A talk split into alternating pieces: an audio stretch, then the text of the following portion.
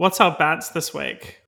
That's the problem. Like I started recording after the bants, so you know now that's going to be lost like tears in the rain, and uh, wonderful listeners won't be able to hear the hilarious things that we definitely just said before recording. Well, it, it's good that we've lost the tapes, to be honest, because it was just too raunchy and too exciting, and it's going to be one of the great lost artworks.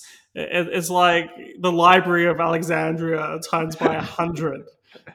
Wow. that level of banter. Real understatement of the year there, Matt. Real understatement of the year. Well, of course, no more understatements when it comes to the AstraZeneca vaccine, Daniel. oh wow! So that was bad. That was bad. the segue is just starting already. That was bad. We, can, we can cut that out. We can cut that out.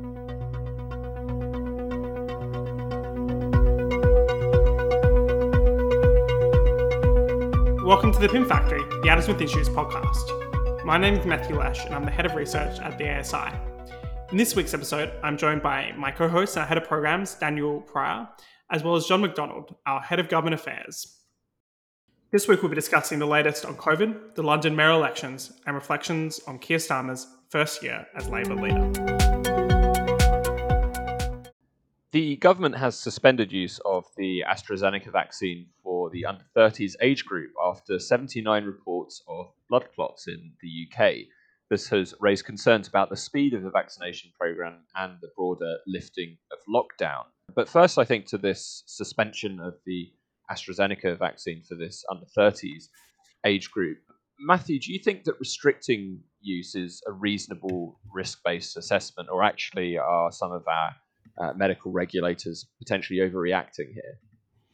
Look, I'm in kind of two minds about the decision. Uh, it was good to see that in the government's press conference on the question, they effectively did take a cost benefit approach, trying to explain the, the relative level of risk across different age groups and making the point that based upon their calculations, there's a slightly higher risk of people under the age of 30 of coming into interacting with blood clots after having the AstraZeneca vaccine then there is, at least based on the current spread of COVID in the community, and then being hospitalized from COVID.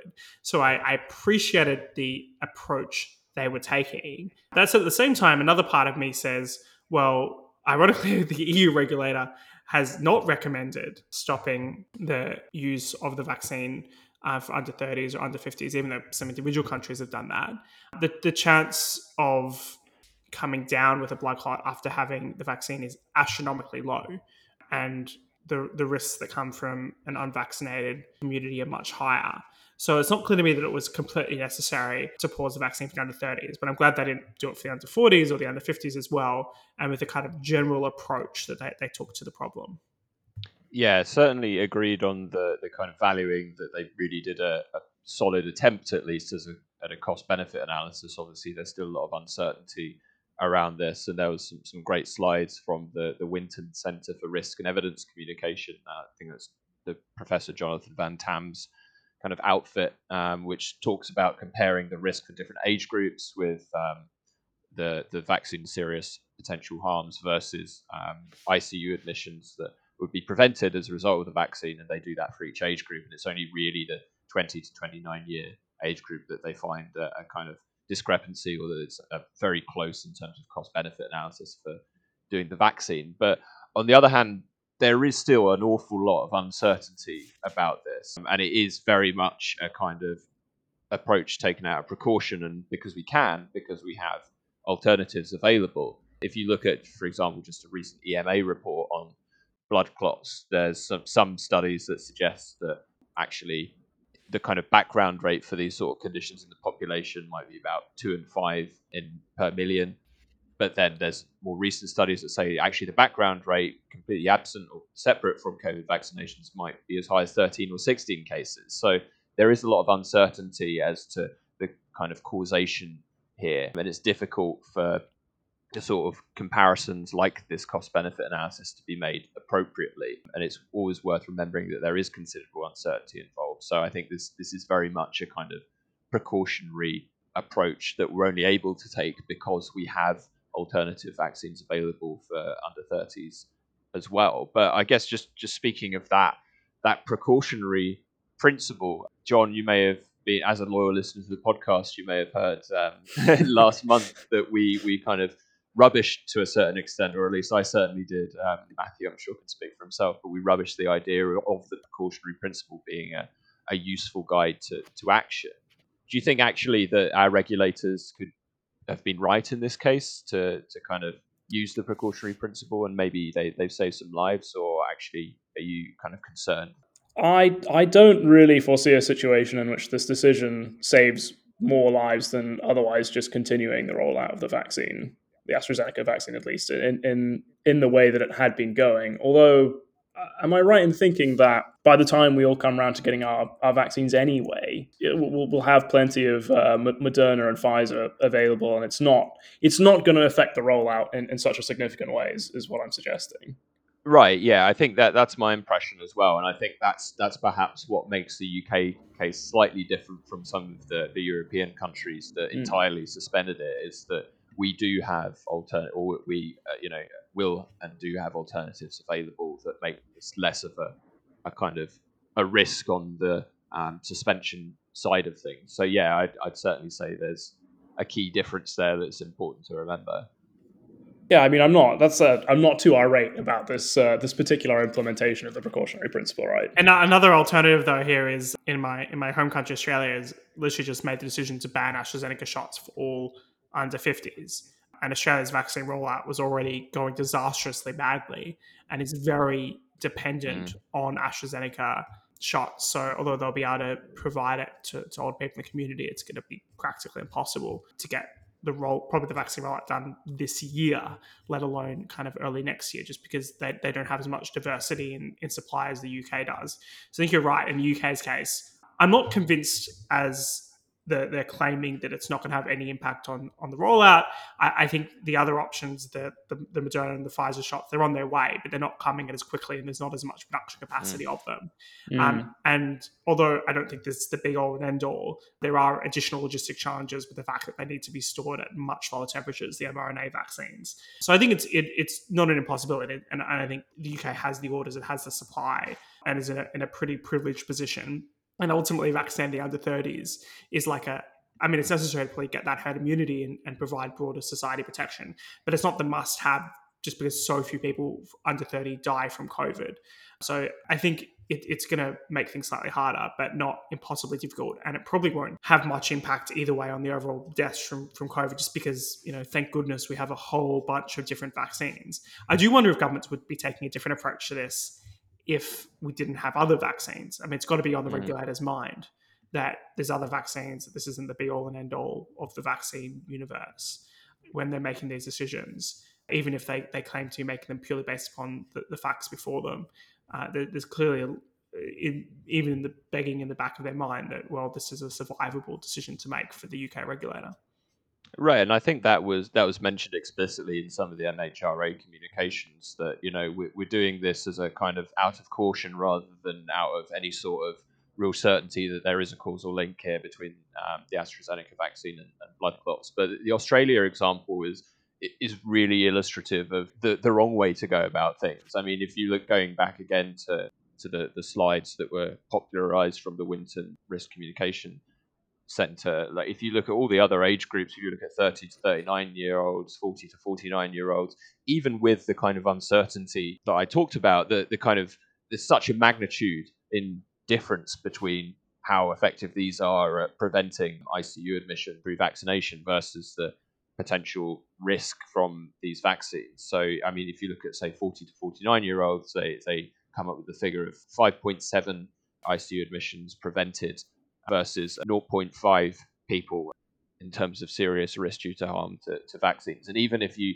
you have quite a wide confidence interval about the potential impact of, of blood clots and the, the causal link to the AstraZeneca vaccine, you know that that seems to me as very much again abusing the precautionary principle that we, we talked about or actually it seems very likely that we're going to end up with more lives lost not to mention the kind of wider impacts that you mentioned matthew around herd immunity more broadly but in terms of the kind of the media reporting of this, it's been a, a real mixed bag. And actually, I remember seeing a, a, tweet recently that was comparing, I think, the Guardian's front page to the Sun and the, the Daily Mail's, and actually, I think the Sun and the Daily Mail did a much better job of kind of mm. communicating the relative risks here and, and what was actually at play. Um, John, have you seen much in the way of media coverage that has surprised you, or do you think that Great British Press have done a wonderful job as ever?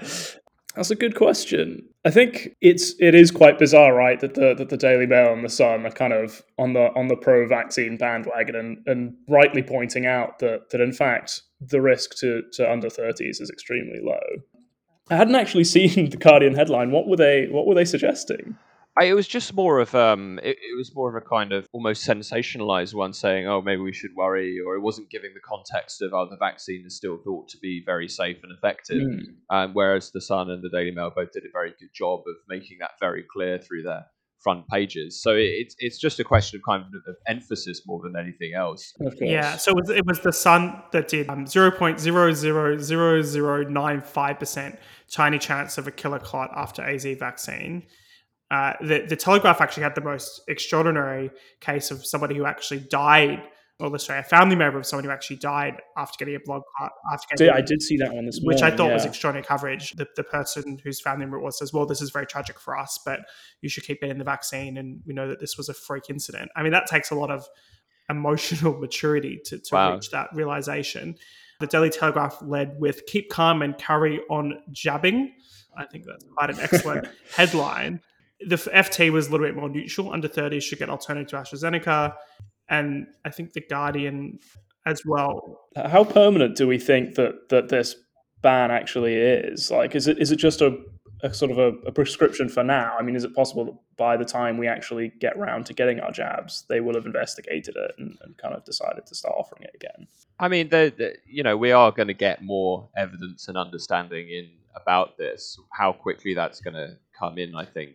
I don't think they'll they'll reverse this decision. It would be the way I'd read it because you're not you're going to get more evidence, but you're actually not going to get substantial evidence now that they've stopped the rollout to under yeah. So potentially it could have been less or more risky to under 30s. I, I don't know if we can actually ever we're ever going to know that. I think the reason, I mean, this is something where i would be, you know, willing to make a bit of a mea culpa based upon what we said in previous podcasts, which is I was skeptical about the existence of a casual link. And I think you rightly pointed out, Daniel, if I remember, well, even if there is a causal link, it's, it's we should do this on a cost causal. benefit.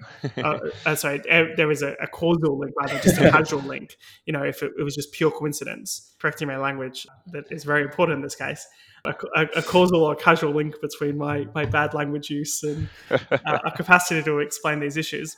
And now, now what it, it, appears like is that this was, it does appear more likely than not that there is a very, very rare side effect, and it didn't come up in the in the trials because the trials were something like 30, 40, 50,000 people, which is enough to pick up a serious that rare but common side effect, but not serious enough to pick up a side effect that, according to regulators, is potentially killing one in a million people who have the vaccine. A really, really tiny number of people. I mean, you're not going to be able to get additional data to disprove that at this point. So we're just going to have to assume it's the case and use different vaccines. I also think it's likely that we're going to get different generations of vaccines. The vaccines will get better over time. It seems like a lot of these vaccines actually have some quite negative side effects and non-serious ones, but in terms of chills and fever and fatigue. Hopefully, future vaccines they might have worked out ways to make it so that you don't even get that. So I think we're just going to see this progressive improvement of vac- vaccination technology rather than reapproving existing technologies. Yeah, I wanted to ask about that a bit because from from people that I know who've taken the AstraZeneca vaccine, I hear quite often that they have some form of side effect. But it's always in like a in a positive context that they're mentioning, like like oh, you know, I'm so glad I had it. I you know I, I had a headache or the chills for like an afternoon and then it was fine. Is this like is this quite common for vaccinations? Like I've I've not really had this kind of conversation on it before. Like I feel like it might be something that people would be more concerned about, but it seems like everyone has quite a healthy attitude towards these sort of quite benign side effects. I don't think it's that uncommon around having a flu jab for people to get some kind of flu-like yeah. symptoms. I suspect, though, I don't know if we have data this yet, that it's a lot more common based upon the, the COVID vaccines. I mean, it does seem like well, I mean, effectively, all the vaccines using a different methodology are trying to do the same thing, which is to get your body to fight, um, either create or putting into your body the, the spike protein, the outside part of the coronavirus, the, the crown of the coronavirus. And then your body, by seeing that, your immune system works out how to develop antibodies and how to develop an immune response to that. And in that process, it seems like just because your body's fighting off the what it thinks is the virus is not in fact the virus. It's it's just the the um, spike protein. It's you getting these kind of effects as if you were having the, the, the virus itself. Yeah. So it's That's it's not. why it's I think it's interesting to me. more more common than previous vaccinations, but uh, hopefully something that can be addressed in future. Yeah, I think you you know most vaccines you're going to get some risk of very common and mild side effects, and as as Matt said, you know it's just the vaccine teaching your body's immune system how to protect itself. Obviously, not everyone gets them, but you look at most of the kind of NHS advice around coronavirus vaccines and talks about potential, you know, tenderness or a headache or feeling tired and that sort of thing.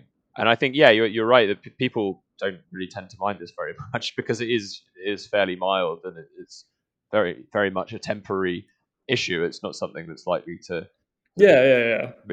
up. I just find it bizarre that like people are potentially more concerned about an extremely rare chance of getting a blood clot as opposed to like, oh, it made my mum sick for a bit. Yeah, yeah. I, I- I wonder whether that's like, you know, th- there doesn't seem to be very high levels of vaccine hesitancy. Obviously, this has come Mm. out fairly recently in the UK, and we've only just had the kind of the under 30s not having the AstraZeneca jab announcement. So it may be that that feeds into broader levels of vaccine hesitancy. But if you look at the shift over the past few months, uh, it doesn't seem like there's there's been many issues around this, and I don't think this is likely to shift the needle very much. For me, it was more likely if you look at, for example, the reaction of some European countries. I mean, France has very high levels of vaccine hesitancy anyway. To me, it's more a kind of reflection of those underlying high levels of vaccine hesitancy than it is likely to have a, a significant impact on them. So I'm I'm not too worried about that, especially when we have alternatives, and especially with the way that the majority of the press and the government and regulator communications have been quite quite solid and, and, and well thought out on this. It's been quite quite good in terms of scientific communication, I think. Although there is that issue that I mentioned at the beginning of this section with the I think the very high levels of uncertainty and the precision of some of the figures around the cost benefit analysis may be distracting from the fact that actually there is a high amount of uncertainty here. And when you have such a rare side effect then the, the kind of statistical certainty around estimating these sort of things is inevitably going to be quite low. But i think just in terms of the podcast now we're probably coming towards the end of this section. Yeah, let's let's move on. There's less than a month to go till Londoners go to the polls, with all indicators pointing to a thumping victory for incumbent Sadiq Khan. There's, of course, also a number of other local government elections across the UK, as well as in Scotland and Wales. Uh, John, I'm just wondering to start with are we paying too little attention to local government? This is where a lot of decisions are made, but we get so focused on the, the national political debate that we, we forget that all politics is ultimately local. I mean, I, I do think there's something to be said for the current focus on on big policy at the moment as opposed to local government, right? Because in a somewhat like rare turn of events, lockdowns, the vaccination, like furlough as well, the whole response to COVID has been like something that affects everyone in a way that that big kind of national government politics doesn't usually affect us. But I feel like, to be honest, since since 2016, we've we've been living in this very like macro political world, and I, I think a, a sort of a post COVID return to, to the local level would be would be uh, would be pretty welcome. just from a, a kind of free market perspective, there's two real schools of thought on this, and the, the first is actually we need to if if we want to create change in a free market way, then we need to do so at a macro macro level. Um, take the example of housing policy, right, the kind of the the hardcore YIMBY view is that we need to change the rules around planning on a national level in order to take power away from local governments who can often be obstructive in the planning process. But there's another school of thought that actually we need to give more power to, to local government and just align incentives better when it comes again i'm using the housing example here but when it comes to, to planning making sure that local governments actually include people in the planning process in a way that's pro development so for me I, I kind of hop between the two, but I'm I'm broadly on the side of actually we, we pay too much attention to local government, um, with with the with the possible exception of the London mayor elections. Actually, I think you know London being such a, a significant driver of economic growth and various things in the UK. In general, I worry that often this kind of focus on local politics that, that we, in my opinion, thankfully haven't had as a result of, of COVID, and we have had this focus on, on the macro level, it can, it can devolve into kind of fairly petty issues that they might affect the local community in quite significant ways, but they ultimately distract from some of the wider, larger reforms that we need um, on, on the macro level. Yeah, I think there's a bit of a tendency when it comes to local government to basically see it as really the scum level of, of politicians.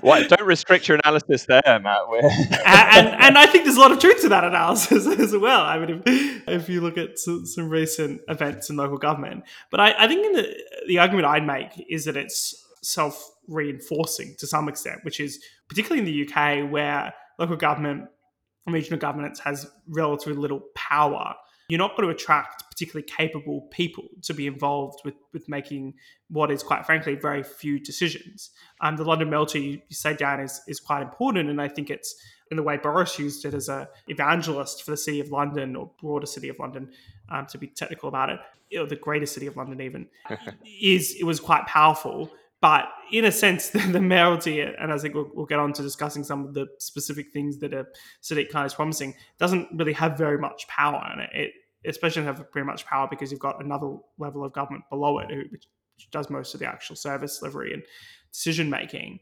I guess you could say, in, in some senses, all politics is about the, the ability to, to organize, to persuade, to lead, and that's what you can do at a local level. But I think we'd actually be better to go along the lines of empowering local governance and empowering local decision makers. And I think that's also the, the kind of classical liberal libertarian position instinctively in a lot of senses, because we are quite skeptical of power, quite skeptical of centralized power and monopolize power. And when you have greater ability to, let's say, move between different areas, is the kind of classic case about competitive governance.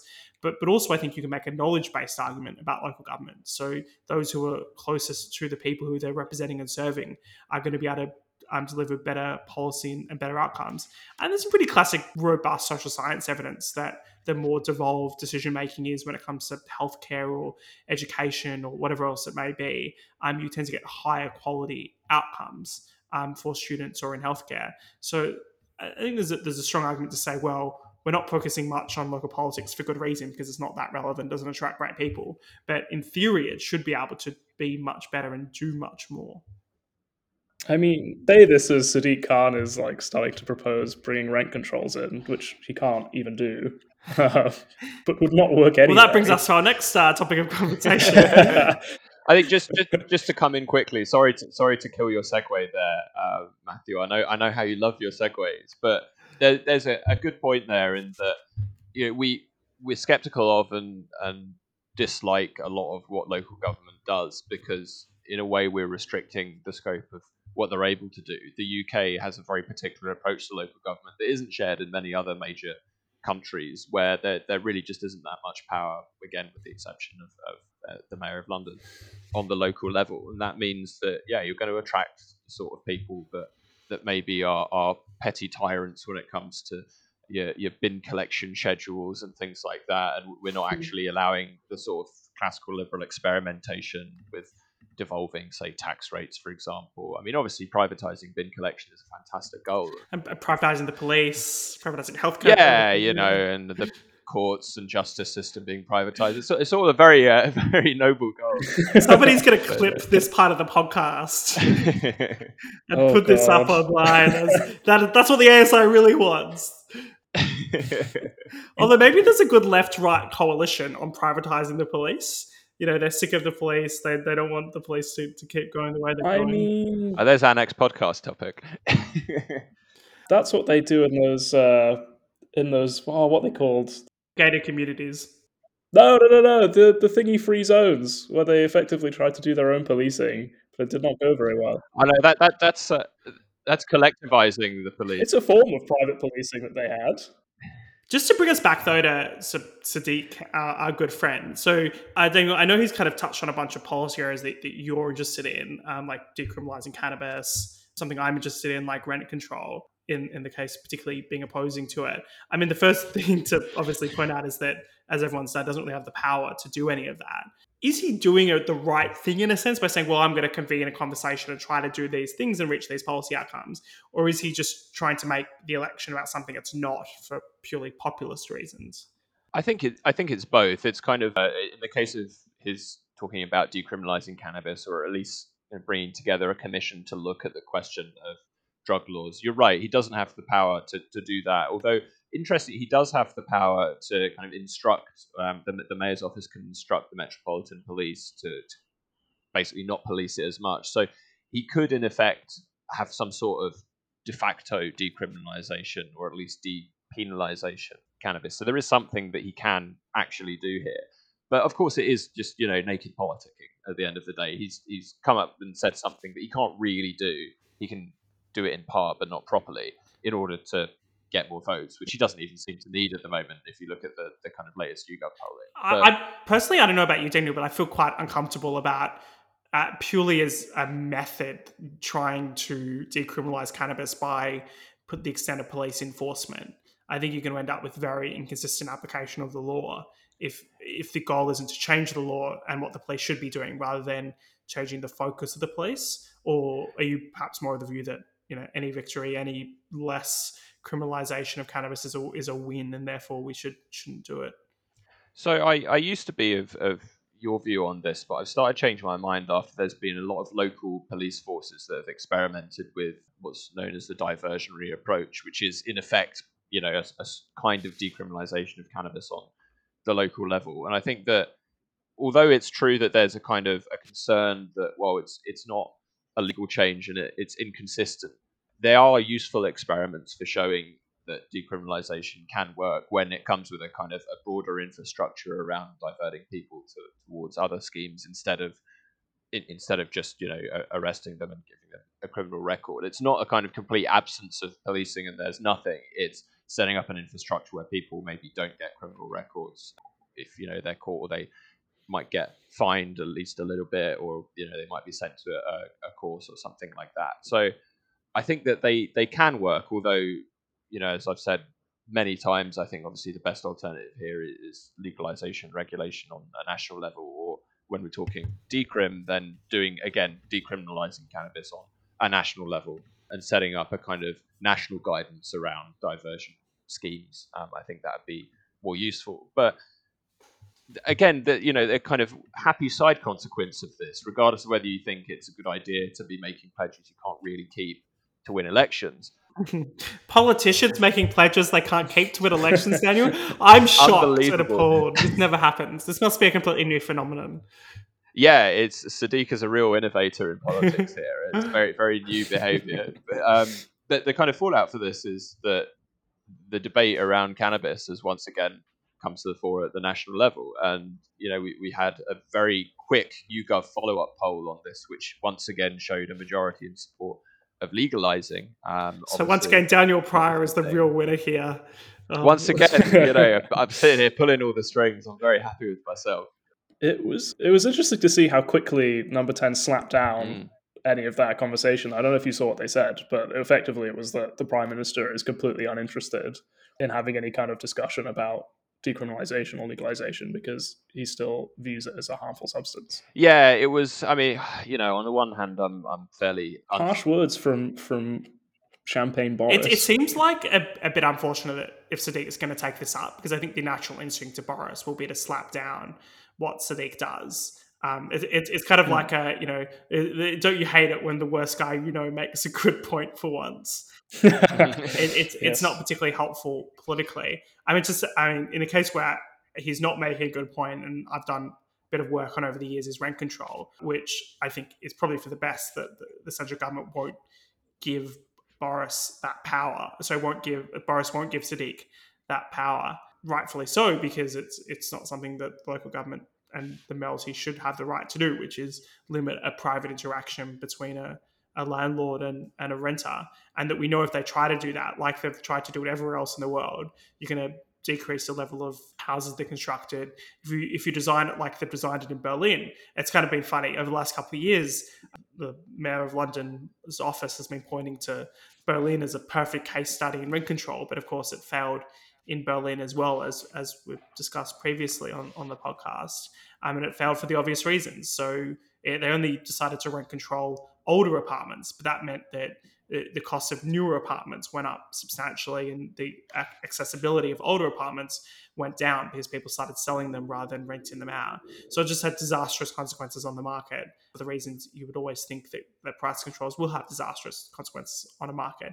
Uh, Daniel, what I'm just in just some kind of last thoughts about potentially what we'd like to see at a local government level, at a, at a multi level. What, what, what policies should these politicians be focusing on if they were to you know knock on 23 Great Smith Street, uh, assuming that we were back there post pandemic, and and say, what do you guys reckon I should I should stand for? What advice would you give?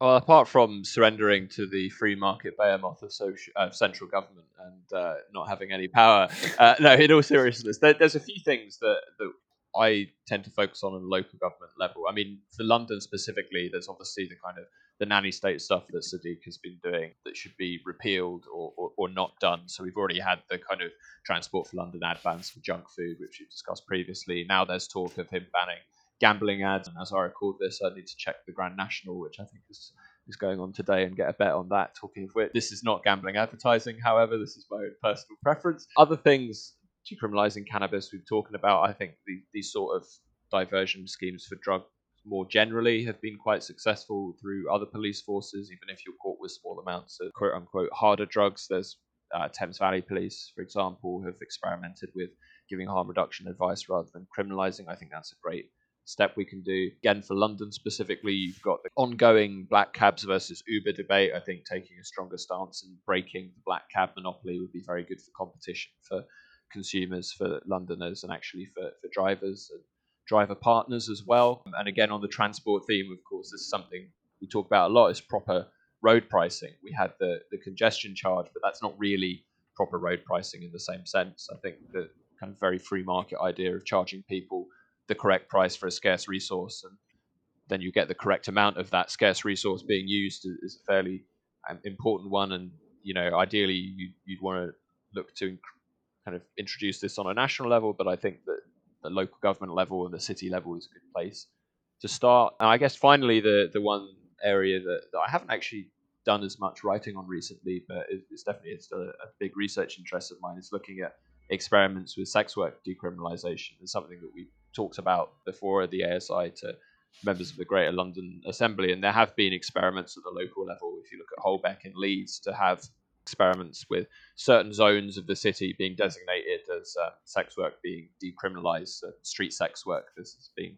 decriminalised. There's quite good evidence that this reduces violence against against sex workers and allows them to to access the sort of support services that uh, that are on offer a lot easier. So some of those I think are realistic and possible as well. Some of them perhaps a little bit more pie in the sky. I'm I'm a little bit pessimistic, for example, about the reversal in nanny state trends, even if um, even if we were to get a more free market leading candidate in the in the London mayoral election. But that's that's my short list, and I'm sure there's plenty more. Well, with that shopping list done and our good friend leaving 23 Great Smith Street full of excellent ideas to run with in their next local government election, I think it's time to, to move back on to some national politics. It's been just over a year since Keir Starmer took over the Labour Party leadership, and our job as free marketeers at the Adam Smith Institute is to think about how he's been doing so far. I guess the first kind of major theme when people are talking about evaluating Keir Starmer's leadership of the Labour Party, it, does he have the identity that voters understand and can get behind? Does he need to have one even three to four years out from a general election? Has he been shaping that in a way that's electable? Maybe John, if you wanted to take this. Yeah, sure. I mean, I do think he gets a bad rap, right, for, for not having an identity. I do think that it's not so important at this stage. There's still a lot of internal problems that Labour has that he should probably fix before it can become a sort of a, an electable party once again. I mean, he, he inherited effectively a, a, a, party of protest from Jeremy Corbyn. Having said that, I do think there is like quite a fundamental structural problem in the sense that he's attempting to appeal to Labour's more traditional base of support, which we'll we'll see how that kind of plays out in the Hartlepool by-election, I think. But also to try and keep on board some of that younger cohort that signed up under Corbyn. And I think the fundamental issue there is, in fact, they, there is not that much of a of a shared base of values and that's why he's kind of dithering, I suppose, to, to, to, use a particular phrase. To be fair to him, it has been a very difficult time to get any sort of cut through as an opposition leader. Obviously, you know, sort of national crisis around coronavirus, you could argue this is where uh, strong and successful leaders should be made, if, if they're to be made at all. But it's, it's been made difficult for him to kind of really get any sort of cut through. And I think his aides as well, they do accept the criticism that Labour's messaging hasn't really been reaching voters. He's been able to kind of cut through to some of the the people who were instinctively Labour voters, but were just massively put off by Corbyn. But still, if you look at his his kind of ratings compared to the Prime Minister, they might have advanced in the polls a little bit compared to where they were at the last election. But Boris Johnson still is better than him when it comes to net satisfaction rating, when it comes to who would make the best prime minister, those sort of questions. So he he's not doing too great. Um, although, you know, there, there is, as the question suggested, still three four years out from a general election. It's just that that first year is often where you have the chance to best make your impression and stamp your authority and, and kind of define who you are as a leader in a party. And he just hasn't been able to do that really for various reasons. I think Keir has, in a sense, a, a short term challenge and a long term challenge. Um, the short term one probably shouldn't worry him too much, which is basically in any parliamentary system, opposition leaders have not had a particularly good time in in the last year. It, it is very difficult when you've got a leader in a time of national crisis, a, a, prime minister sitting up there talking to people every day, people constantly paying attention to politics, the, the leaders taking just what appears to be decisive action, whether you agree with it or not. I think they get some automatic kudos, and that's kind of helped Boris. We saw a particularly large bump at the start of the pandemic, and, and since then, his his ratings haven't been great. They haven't been awful comparatively. I think that'll pass, and Keir will have to define himself more broadly than the pandemic. And I think he, he knows that, and he's played a careful strategy here in terms of not being seen to be excessively oppositional. I think that was a perfectly smart thing to do, even when arguably there were certain times when he should have been more oppositional. But I think the longer term struggle that Keir Starmer has is just this fundamental difference between the party that he leads and the country that he's trying to represent and the voters that the Labor Party is trying to speak to. Uh, and this is very well defined at the last election when we saw these huge swings in these old Labor areas to the, the Tories. And it was partly about Corbyn, but I think this is also a longer term trend here, which is that the Labor Labor Party is increasingly kind of narrow, high intellectual, highly educated, increasingly kind of far left party. And Keir has to somehow put that together with the fact that he wants to win kind of conservative, old guard, working class Labour voters. And they're two constituencies that are, in many ways, fundamentally opposed. And he has to walk this line constantly to keep the activists on, on in line to reach out to the um, broader electorate. I mean, just the difficulty of this shouldn't be underestimated. A Labour Party in the UK, we should remember, it, when it comes to next election, there's literally only one man who would have been successful in the last 50 years, and his name was Tony Blair, and everyone in the Labour Party these days hates his guts. And the, the fact that they, they can't see that whatever their current strategy is and whatever their strategy's been for, for most of the last 50 years hasn't really worked doesn't seem to really matter. I think the Tories are also very good at pushing Labour into corner on a lot of these cultural issues. And Keir needs to work out I think there's been some mocking commentary about this, but I think he's he's very well aware of the fact that he can't seem to hate the country that he wants to lead, and that he needs to somehow be that kind of patriotic figure who loves Britain, who wants to lead Britain. If people are going to vote for him, and particularly if those older kind of working class voters are going to vote for him, um, but at the same time, he's inside the party is trying to represent all the people who do hate modern Britain and, and do hate the country. That's no easy easy balance to make. Yeah, I mean the the question that, that, I had down here to ask was, you know, could any leader actually at all carry Labour to electoral victory at the next general election, and or are they fundamentally doomed? And I think you've illustrated quite well there, Matthew, that there there is this really difficult line to draw between two fundamentally different groups of voters, both of which are needed by Labour to, in, in a kind of a coalition in order to to be able to carry them to any sort of success at a general election. You know, socially liberal, city dwelling, metropolitan middle class who might have uh, a lot of alignment on on socially liberal kind of cultural issues and things like this. The polar opposite of the traditional Labour working class base when it comes to those sort of issues.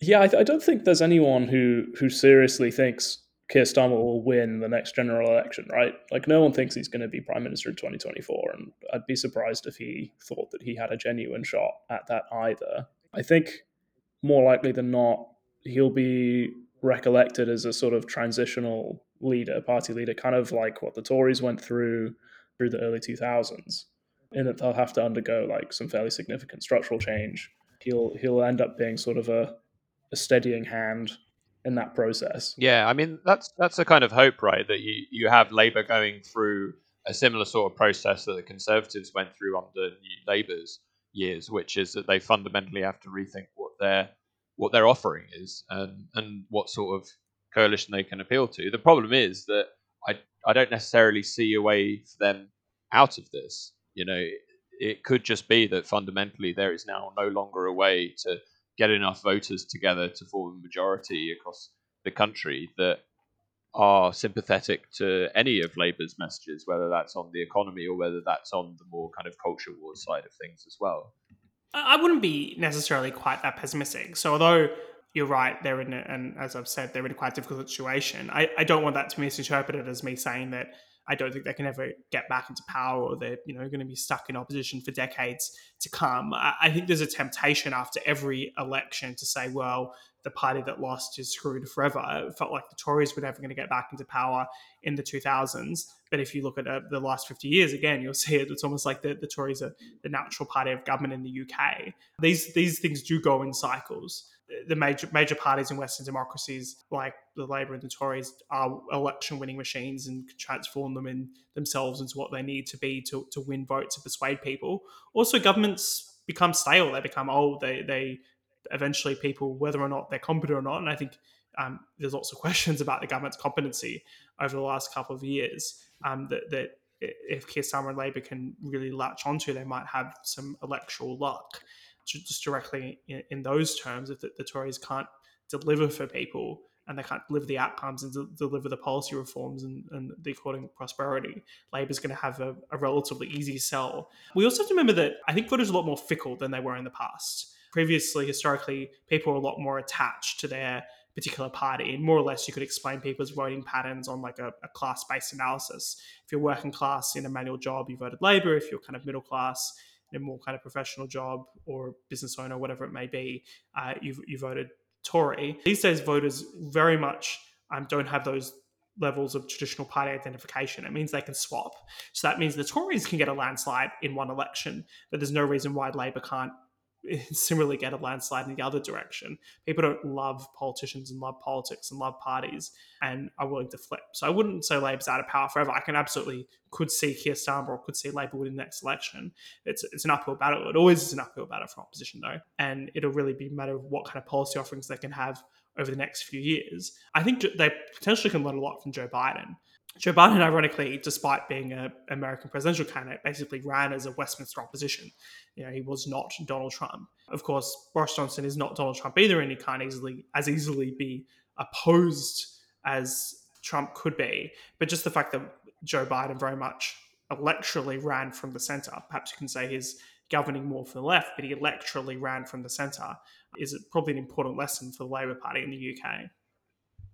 Yeah, I my concern here is that it's whilst it's definitely true that voters are no longer as easily stratified alongside class lines, it seems like that has been replaced to a certain extent by their affiliation in the culture wars, as it were. It seems like that's certainly playing a more important role in in determining what people vote for. It's true they be, you know voters become more fickle in general, and you can't just reduce who someone votes for to whether they what they think about say trans rights or the recent race report from the, the commission or something like that. But but these issues do play a much larger role than they used to. For me, that's why I think that, that there is uniquely difficult position for, for Labour here that maybe wasn't the case when it comes to trying to to switch around the, the electoral machine in, in past times for, for other major parties is that you know that their constituency their, their traditional constituency of working class people is now one of the groups that is most strongly on the other side of the culture wars to what most of their activist base are. So you, you've got a situation that I think is is unique and slightly different here that, that requires some some very difficult action. And actually, your your kind of comparison to Biden here, I think, is useful because with the Democrats, you've also got a base of activists that are very much on the, the kind of left side of things when it comes to the the culture wars.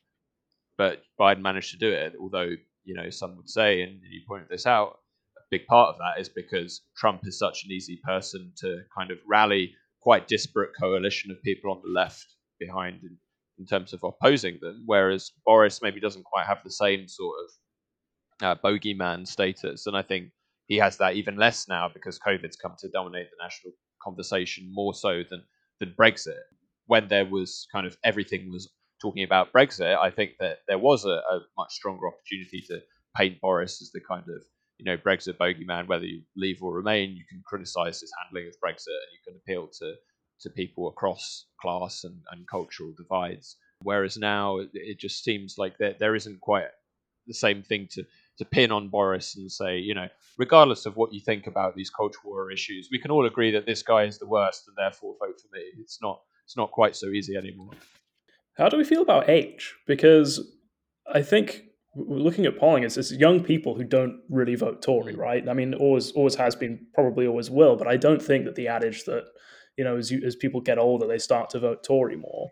I mean, in this case, there's there's a housing crisis, and if you look at London, right, the Tories are now pretty much completely absent. Mm my point being is that, that there is kind of a much longer term opportunity for Labour to become the party of the young, especially when the Tories seem like fairly uninterested in representing or at least addressing the issues that affect young people the most. Yeah, I, th- I feel like there's got, there's a very much a short to long term trade off here. If, if Labour are, are aiming to become the party of the young in the long term, I mean they already are. Let's be real, but kind of focusing on that more so over time.